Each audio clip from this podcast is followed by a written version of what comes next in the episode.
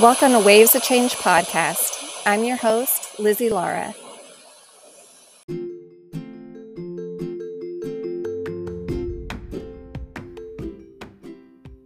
Hello, friends. Welcome to another episode of Waves of Change podcast. So happy that you're here. And happy 2023 to all of you. I hope that you all had restful holiday seasons and were able to spend time with your loved ones. And I'm so happy to be back with you in this new year.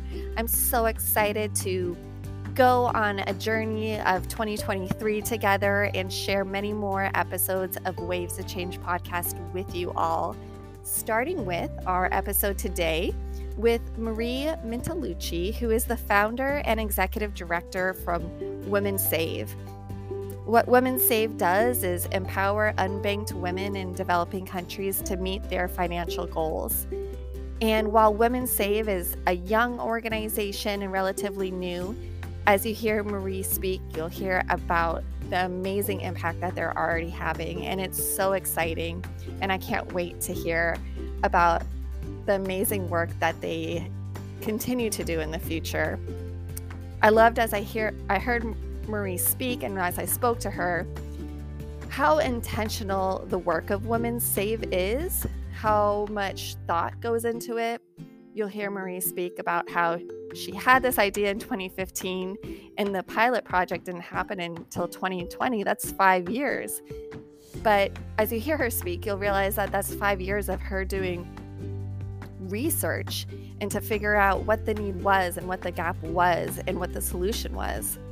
And I really think that Women Save seems like a great solution to helping empower women and lift up women. You'll hear Marie speak about how giving women financial literacy and that independence to really know what they're doing with the money that they earn and being able to save, it alleviates stress it opens up doors for not only them, but for their children and for their families. And even, and this was new to me, um, that it even helps with climate change, giving women financial power, which I just love. Um, you know, my husband has been in banking for quite some time, and him and I talk a lot about financial literacy at home and some things that we often discuss is one about how in our general education, we're not often taught about how to manage our finances. And it's something that, you know, is kind of like you you have to figure it out on your own. And I love that Women Save is teaching these women such valuable skills that so many of us, even here in the United States, no matter our income level, need. Because um, so you know, so many of us may struggle with saving. And um, I love that they are lifting up women in sub Saharan Africa with these really important skills that all of us need. And it's so true. And this is something else that my husband and I speak about often is that you, when you have that savings and you're not having to stress about money and maybe where the next meal is coming from because you have that cushion of savings, it alleviates so much stress. And we know that stress has a negative impact on our health and and also our, our mood, you know, how we're dealing with our family. So I love the ripple effects going into that waves of change theme. I love the ripple effects that Women Save is have, having on these women and their families. And again, I'm just so excited to see them grow and the amazing work that they're going to continue to do. And we should have Marie on a couple years from now to hear. So I will let you get to it. Here's our first episode of 2023 with Marie.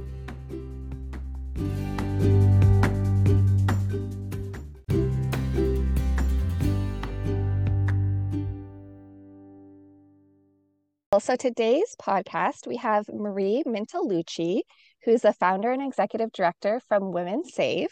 Women Save is empowering unbanked women to meet their financial goals. Marie, thank you so much for joining us today. Thank you for having me today. So I saw on your website that in 2015 you had the first had the idea for Women Save. Can you explain how you came across the idea for the organization? Of course. So my previous job was with an organization called the Hunger Project. And I was fortunate enough to work with them in the capacity of their senior microfinance officer, which meant that I oversaw a team of people on the ground in eight countries in sub Saharan Africa who were responsible for motivating and getting together groups of women in the rural setting to form their own credit unions. And it was an incredibly rewarding job, um, particularly when things went well. I guess any job um, could say that. But when we had success, we were able to really build um, the agency of these women to own and operate their own basic financial institution. However, the success rate obviously was not perfect, and there was just a really high barrier, um, not just to entry, but to success. It's tall order for anyone to run their own basic financial institution, let alone groups of women who have um, basic literacy and numeracy skills at best. Totally. So at the same time, I was witnessing throughout sub Saharan Africa, but in East Africa in particular, an explosion of digital financial services led mainly by the M Pesa program in Kenya, which you may have heard of. And it was basically allowing clients to access these digital financial services at their fingertips and really helping kind of work around some of the issues that early microfinance interventions were trying to address.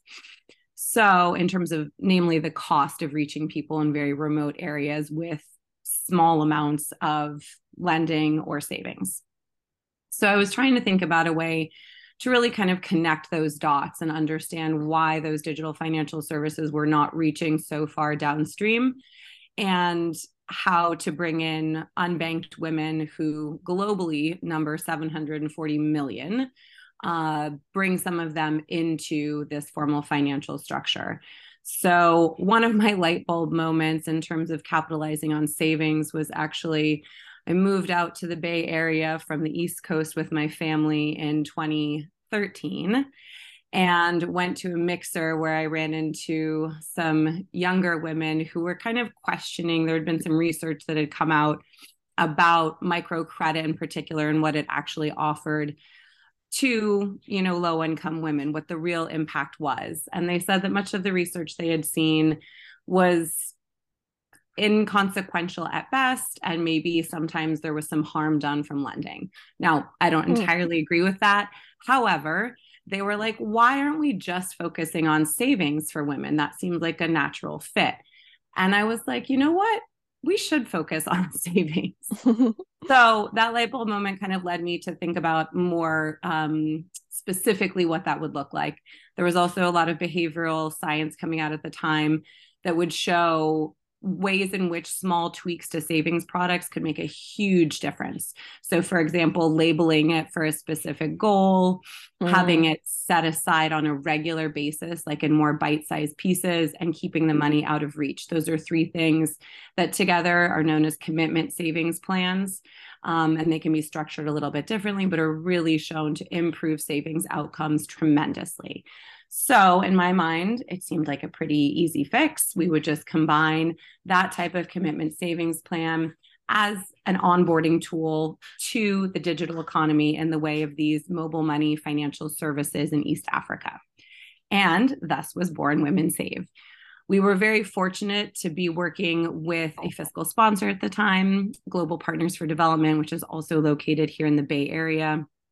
And they had a pre existing relationship with um, some community groups and um, staff in Uganda, two southwestern districts of Uganda in particular. So we were able to capitalize that and launch our pilot project in 2020. Um, and can I backtrack real quick? Is microcredit is the, the same as microfinancing?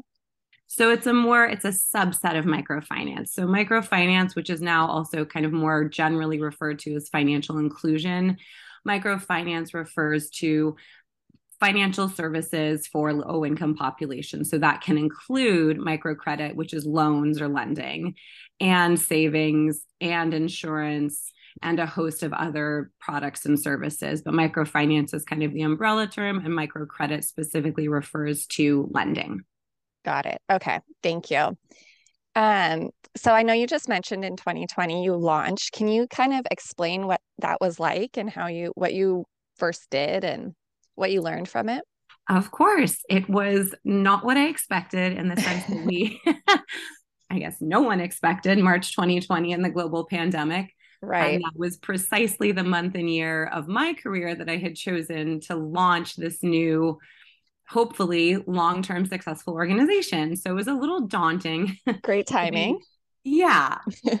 to be in Uganda at the time that the pandemic was first starting and a lot of questions and concerns about how we could possibly continue in the face of that.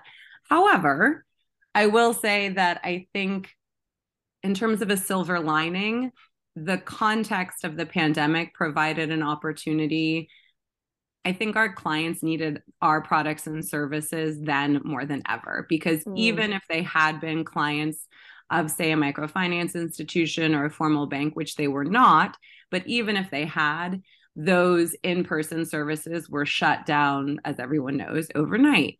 And so, by making an effort to connect our clients to the digital economy, was, like I said, needed, I think, then more than ever. In addition, we were able, thankfully, to pivot our first kind of entry point into working with clients is a financial literacy training. And we had planned and always do plan to do that in person in a group setting. We were able, however, to pivot during the pandemic to offer that um, over the phone. So mm. there was a way for us to kind of adapt what we were doing in the context of the pandemic. So thankful for that and thankful for the ability to kind of prove out our concept even in the most difficult of circumstances. Uh, beyond that, very help, very thankful to be able to serve these clients who who really needed what we were offering, um, unlike ever before. So we were able to launch the pilot in March 2020. We have a team on the ground of five what we call savings officers who are local women with business degrees and skills and they are the ones who are the front end of working directly with our clients. It's really important to us that our services be offered by women to women. We think that's an important element of our success. Mm-hmm. We've had them on the ground since March 2020. We also have a country tr- director who oversees their work there as well. Um, so they were able throughout that year to work with a little over 500 clients who were part of our pilot project wow. and continue to serve them in 2021 as well as acquire some new clients. We've been toggling with our appropriate ratio of savings officers to clients to make sure they still get the onboarding that they need and the human touch that's required to build the confidence and skills and trust of this market segment, but also recognize that they are using technology and digital financial services. And we'd like to reach as many women as quickly as we can, but obviously in a meaningful and sustainable manner. So we acquired some more clients in 2021 even more so in 2022. And then excitingly, just at the end of last year in December, we graduated that initial pilot project cohort that we started working with in March 2020, who will now go on to use their mobile money accounts and continue to save for a purpose on their own with the support of what we're calling peer mentors. So, the way our model works when we first start working with clients, they either already belong to small women's groups or we group them together for the purposes of training.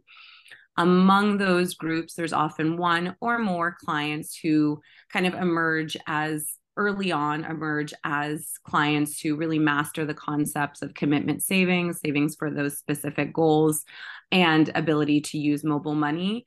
So they these groups then select with the help of the savings officer one of those members and exemplary clients of ours to act as a peer mentor or resource person moving forward after the clients graduate from our program if they have any concerns or issues regarding their mobile money accounts or their ability to set up these specific savings plans. So we're very excited that they were able to successfully graduate from the program at the end of last year. And now hopefully they will go on to continue to enjoy the benefits of their economic empowerment um, and a lifetime of improved financial health. And will be able to bring additional clients into the program and to rotate through in that same manner. That's amazing. So then the thought is that the program would be about two years. Correct. The clients would receive direct um, products and services from us as Women Save via our savings officers for two years. In a third year, they would be in a transition phase, moving over to these to this peer mentor support. And the peer mentor would still have kind of a direct line of access to the savings officer. And after the completion of that third year they would be fully on their own. Um, is our is our intention.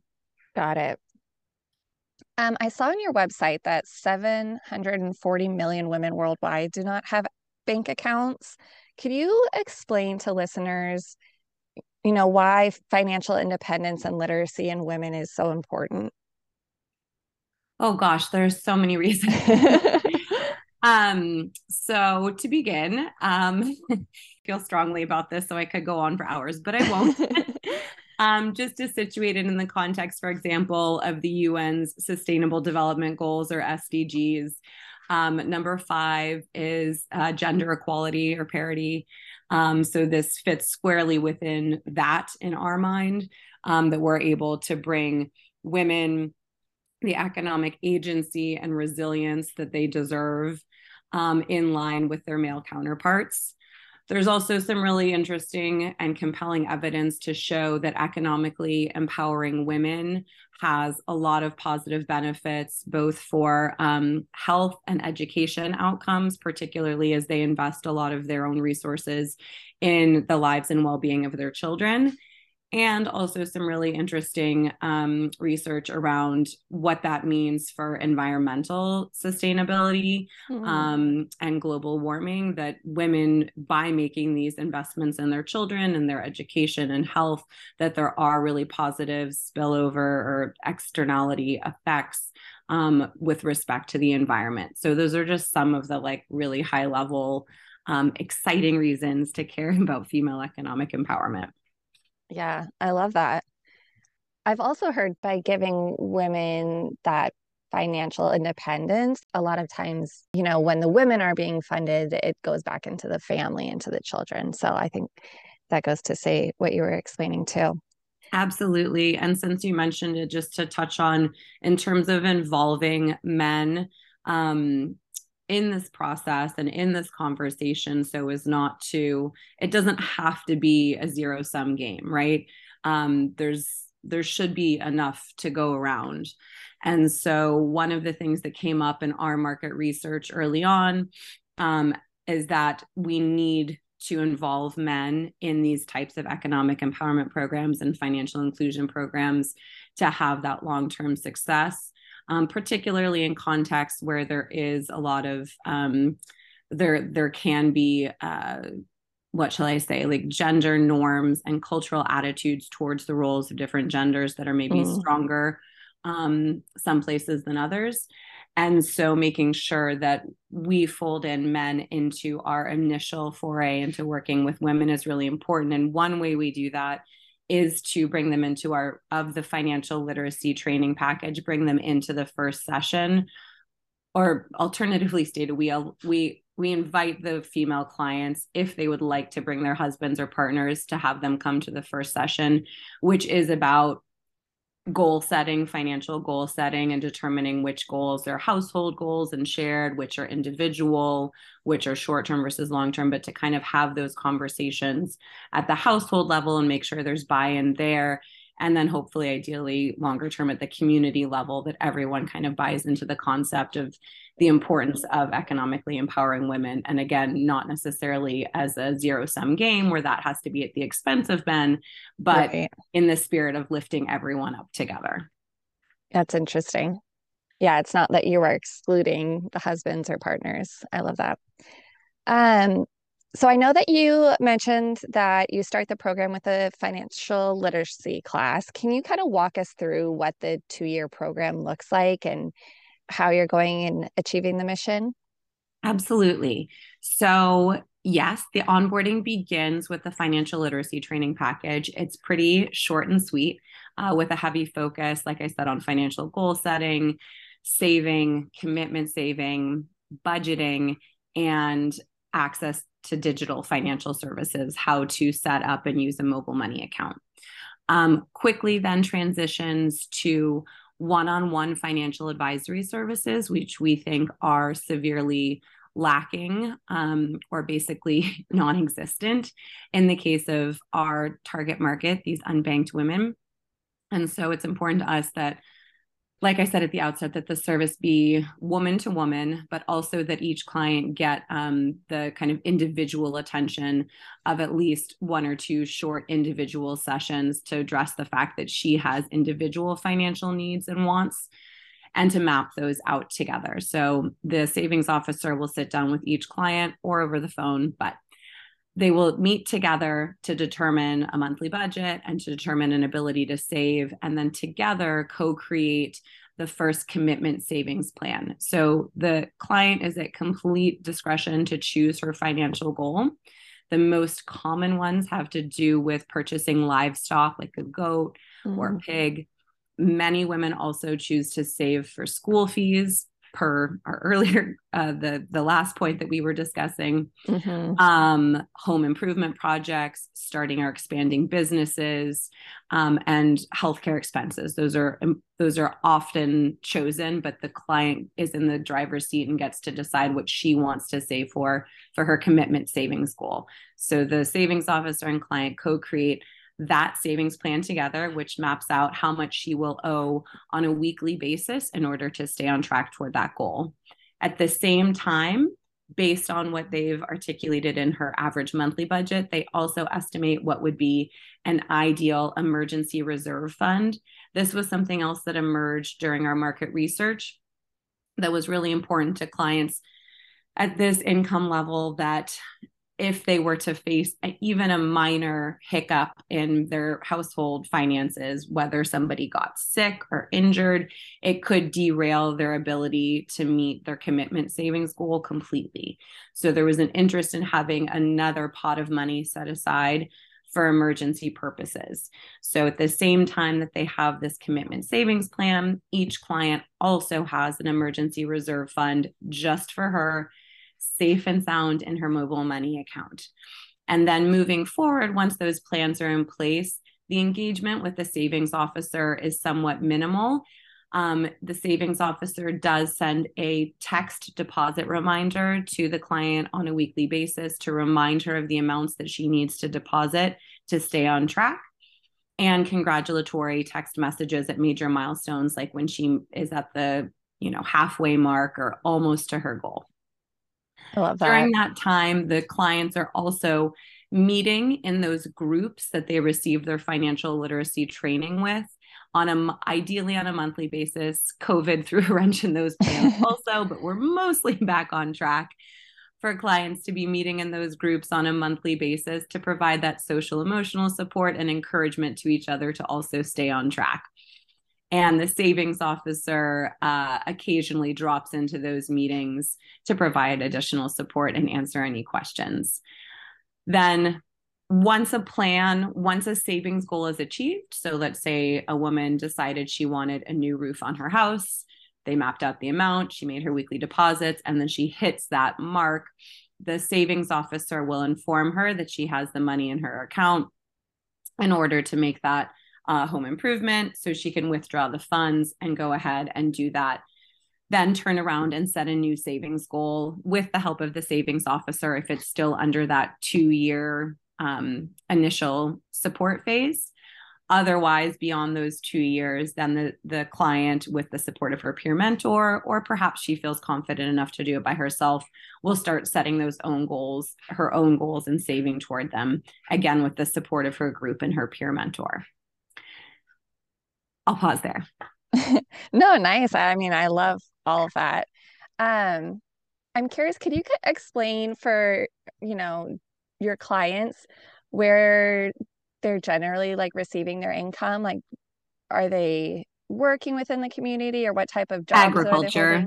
The okay. large majority of our clients right now. So I think I mentioned at the beginning, but our clients are all in these two um, very southwestern districts of Uganda, pretty remote and rural. Um, so about 70 to 75% of our clients are involved in agriculture. Um, in many instances, it has to do with um, farming bananas, uh, beans, sometimes tea and coffee for those particular areas. But most clients are involved in agriculture in some way. We do have a small subset who are in like the service industry. So they may own small restaurants or small um, shops or um, hair salons or like a seamstress, um, a dressmaker. So there are some people involved in the services, but for the most part, we're looking at women involved in agriculture. Got it. Okay. And since these women have not don't have experience with bank accounts, I'm imagining that uh, most of their salaries are coming in cash. Correct. Got it. And then Women Save is helping them use the bank and save money and all of that. Yes. So one important factor to note um, in terms of why we think our model is successful. So, so by connecting our clients with digital financial services, they're able to convert that cash over to the digital economy. So the mobile bank, banking partner that we work with, as most the way most mobile banks, uh, mobile money operators are set up, um, have roving agent networks um, where clients can cash in, cash out, but they're normally pretty accessible even at the village level. So it makes that a much um, more accessible transaction um, and lowers the opportunity cost of them um, having to not having to walk a long distance to a bank or a microfinance institution, but rather that cash in, cash out point uh, pretty local to where to where they are. Yeah, I mean, I think it's so important that you all are making it as accessible and easy as possible with the mobile money because you know you don't want to create that hurdle of having to like travel to a bank or any of that. So I love that you're doing that. Exactly. Yeah. It's right there at their doorstep and then at their fingertips. Um, so what's interesting is just to see from from our perspective like philosophically like why wasn't that already happening kind of thing and so right we really think that because the service is there it's just that the the women that we're trying to connect to it either lack um, the confidence or the skills or the tools or all of the above to access it. So that's what we're trying to equip them with. Um, and we think we've been pretty successful to date in doing that. So hopeful to replicate this elsewhere. I think that's important what you just said too, because while your focus is on um, the financial aspect, the the result really is empowering these women, um, you know, to to save their own money and you know have that power in their life to to have that freedom of doing what they want, whether it's home improvement or buying like livestock or Absolutely. There's a lot of dignity and pride, I think, that comes with articulating your own financial goals and meeting them on your own terms and conditions, which has not been something typically associated with other financial inclusion or microfinance interventions in the sense that often and I understand where it came from. The innovation at the beginning was to group women together as an ability to keep costs down. Um, and they would either co-guarantee each other's loans or all receive the same size loan. And it was a phenomenal innovation at the time um, because there wasn't anything else. But now that we have these digital financial services it just seems like we really need to capitalize on that and their ability to meet people where they're at individually and afford them again that dignity and pride of doing it on their own terms and conditions yeah i love that I would love for you to share one of your f- favorite success stories with us if you have one. Ooh, let's see. Um, there's so many clients that come to mind. Um, it could be also, more than one too, if I'm, you have a couple. Deep in our impact. We just conducted an impact evaluation. We just collected the data for it in December. So I'm deep in that data entry and analysis process. So I also got all those numbers like swirling in my head. I think if I could just start with one of those big numbers, and then I'll give a, an individual story. Yeah, for um, sure. But something that that popped out to me early on, and um, it, we're still scrubbing the data, so this number may change slightly. But in terms of that individual emergency reserve fund that we set each client up with, kind of talking about that evolution, um, first off, it was really interesting when we did our data collect at the end of 2021. We tried to really discuss with clients um, what the most significant change for them to date had been. And many noted that this emergency reserve fund, just knowing that it was there, regardless of the amount that was in it, brought a reduction in stress to their lives that was somewhat immeasurable, just knowing that it was there. And then, in terms of adding numbers to that picture, um, so our clients typically live at or below $2 a day. Um, they started the program on average with around $6 in savings to their name. By the end of last year, they had more than doubled that. I think, excuse me, by the end of 2021, they had more than doubled that to around um, $13. And then by the end of 2022, they had again almost doubled that. Um, and it was around 22 or $23 on average per person. Now, that may not sound like a lot, um, but in terms of what that represents for their monthly budget, that's nearing um, a 40% mark and something that we're really proud of, particularly because this concept, even though it was identified and articulated during market research, when we first started working with these clients, they said there was absolutely no way they could save up to one month of average monthly expenses. That was something mm. that seemed insurmountable to them. So now, having seen the building of their confidence and their own hard work setting aside these sums of money every week that they are able to get there and that we hope to see that number continue to grow is really really rewarding um, and more than that they use it um, so that's one place where i'm very much still scrubbing the data um, but to see that clients do draw down on those funds when they need to, whether it's for food, for water, for healthcare, for transportation, that they use it and then they replenish it. And we're really happy to see where that can lead in terms of improved female financial resilience. Um, in terms of an individual story, um, I think I want to highlight there's so many. the one that really comes to mind, um, I'm a mother, I have three young children, and there was one woman who um, she had decided she wanted to save for, I believe, a goat at the outset. Um, but found out she was pregnant partway through her commitment savings plan. And so worked with her savings officer to restructure the plan slightly to set aside enough money to be able to deliver her baby in a health clinic.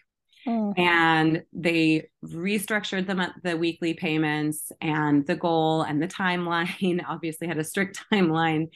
Uh, and she was able to save up the proper amount of money to be able to get the transportation to and the delivery at the health clinic that she wanted and delivered a, a healthy baby boy there.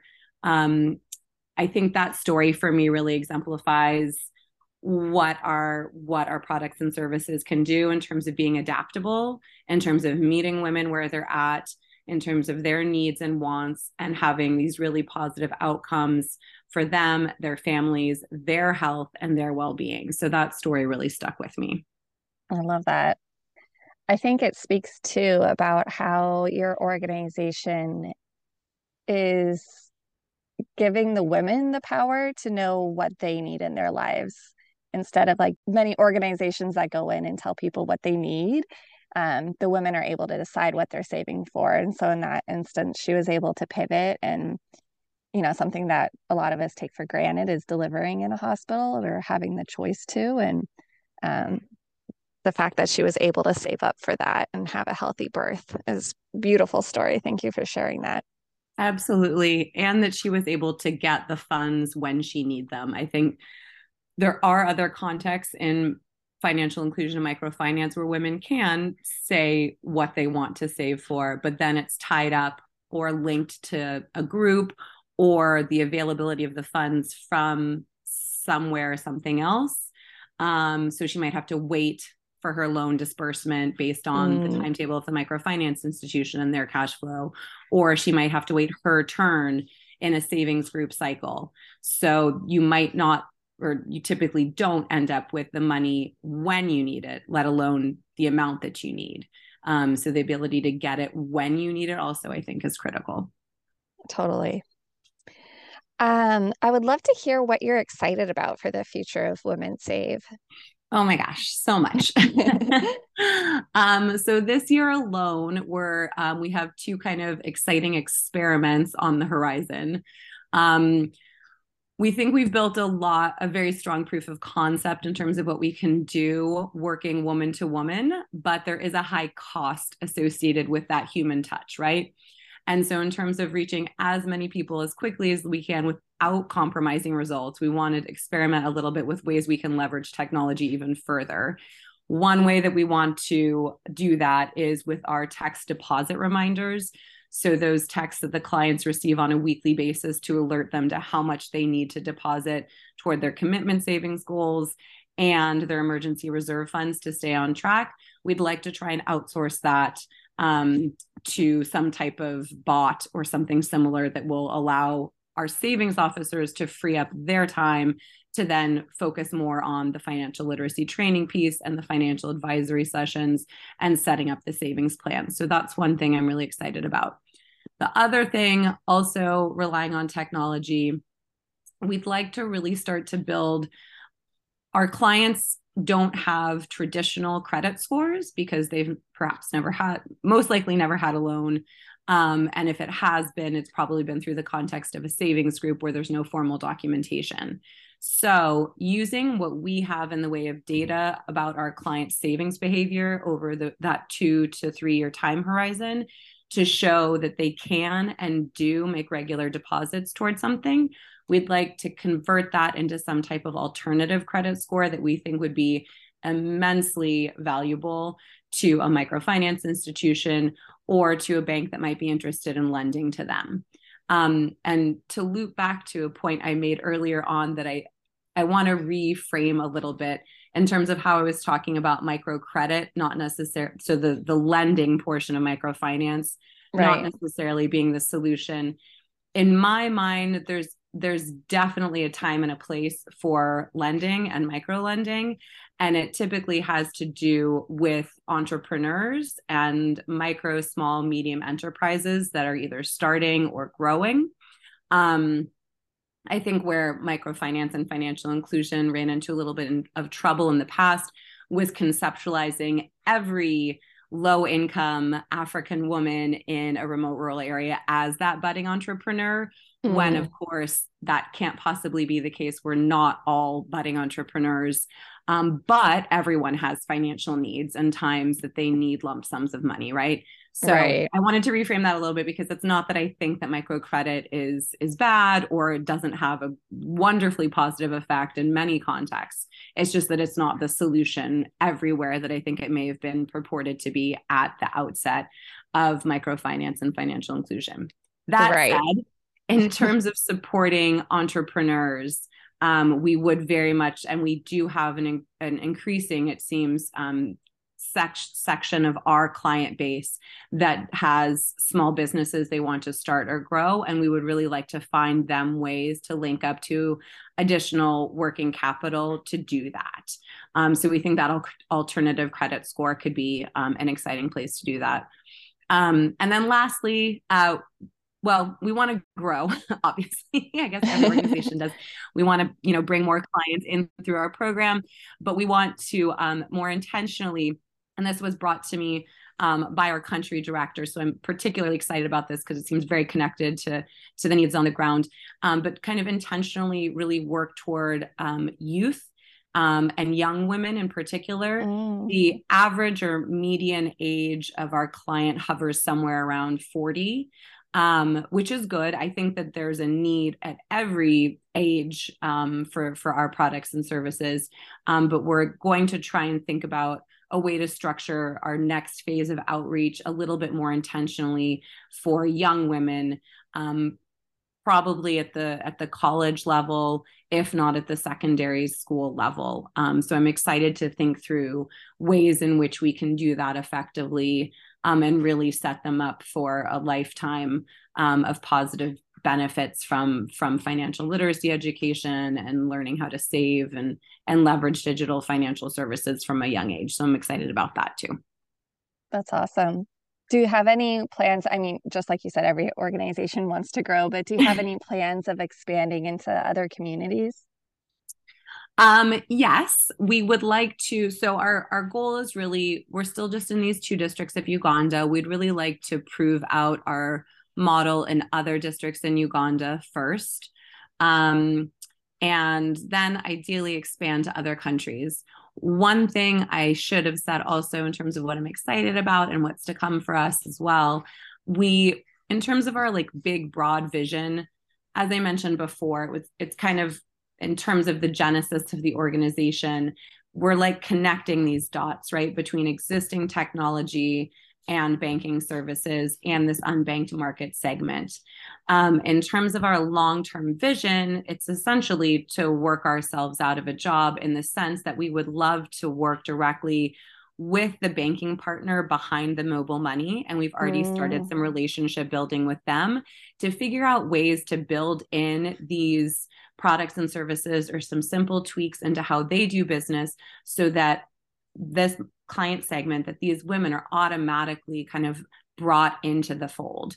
Um, so we were thinking through ways that we could um, do some type of pilot project, and it may be in different districts in Uganda, um, but really to help the bank understand that these are viable clients um, and that there are ways that they can if they spend the money wisely, ways they can bring them in, but still have a net gain from deposits, from transactions, from fixed deposits, and so forth. So once we build out that um, example, which will obviously be on a longer time horizon, we'd love to take that as a blueprint to other countries also. Mm, that's awesome. Well, I'd love to finish up by giving you the opportunity to let listeners know how they can help and where they can find you. Sure. So we've got a website, www.womensave.org. Please visit us. There's definitely an option to give there. Um, we are closed out our last year fundraising pretty successfully, but hoping um, to do even more this year. Um, some specific goals for this year include, like I mentioned, some of the things I was excited about in terms of technology upgrades, but we're also hoping to double our team of savings officers on the ground um, and thereby double our outreach to clients in Uganda. So you'll see an ability to give on through our website um, and kind of a menu of options for what that money would be used toward. Um, we're all there's also a, a, place on our website to sign up for our newsletter so you can stay up to date on our progress, as well as follow us on Facebook and LinkedIn. We have pretty active um, pages in both places, again, to stay up to date um, on what we're doing. And then the last thing I might mention is we're already starting to get excited and think about International Women's Day, which is coming up in March. Um, and we're looking for anyone who's interested um, to co host a cocktail party or something similar to introduce what we're doing to other people who might be excited and interested in this space. Um, so reach out either via our website or to me directly.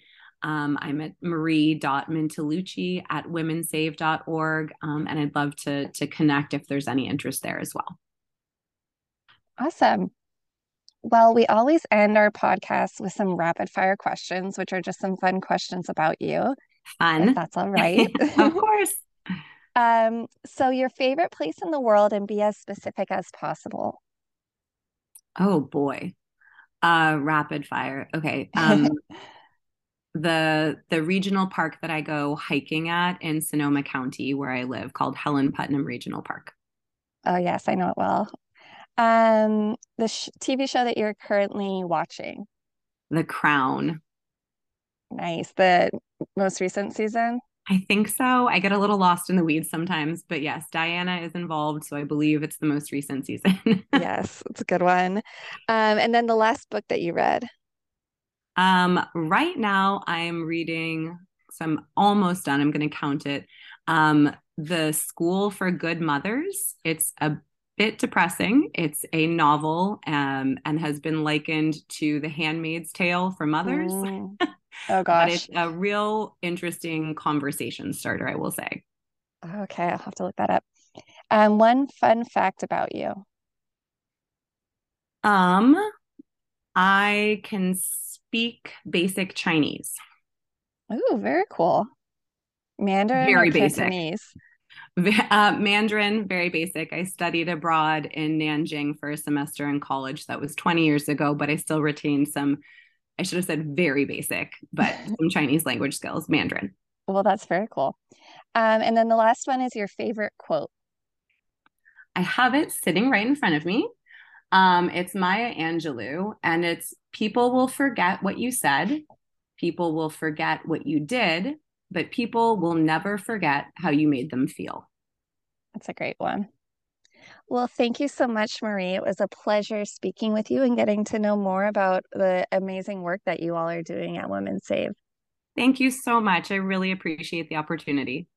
Of course.